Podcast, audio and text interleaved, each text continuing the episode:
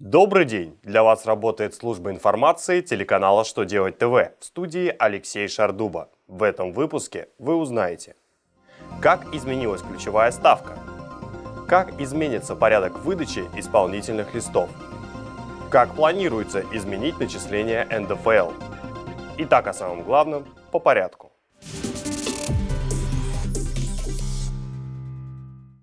С 12 февраля ключевая ставка составляет 7,5%.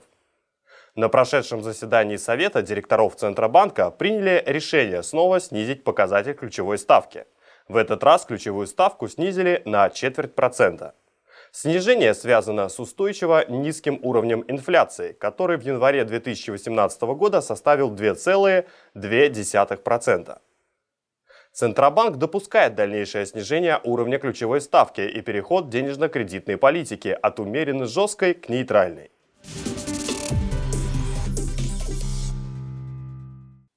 Госдума рассмотрит законопроект, по которому исполнительные листы будут выдаваться только по запросу взыскателя.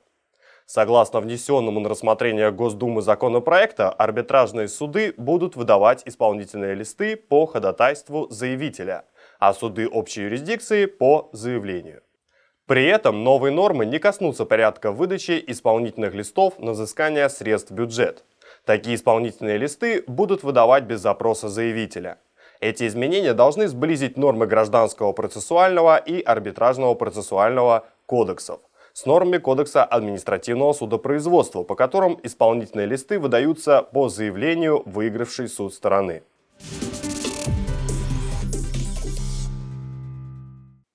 Законопроект об изменении способа начисления налогов при сверхдоходах поступил на рассмотрение Госдумы. Согласно законопроекту, ставка подоходного налога будет повышаться в зависимости от суммы годового дохода. В частности, если доход лица за год превысит 24 миллиона рублей, то НДФЛ для него составит не 13, а 18%. Авторы проекта считают, что такое повышение налоговой ставки при сверхдоходах может принести в бюджет дополнительно 200 миллиардов рублей. Кроме того, для сокращения социального разрыва предложили освободить от уплаты НДФЛ тех, чьи доходы ниже прожиточного минимума, и снизить налоговую ставку для малоимущих. Такую инициативу предложили, исходя из положительного опыта других стран. Подобные законопроекты в России уже предлагались ранее, однако ни один из них не приняли. На этом у меня вся информация. Благодарю вас за внимание и до новых встреч!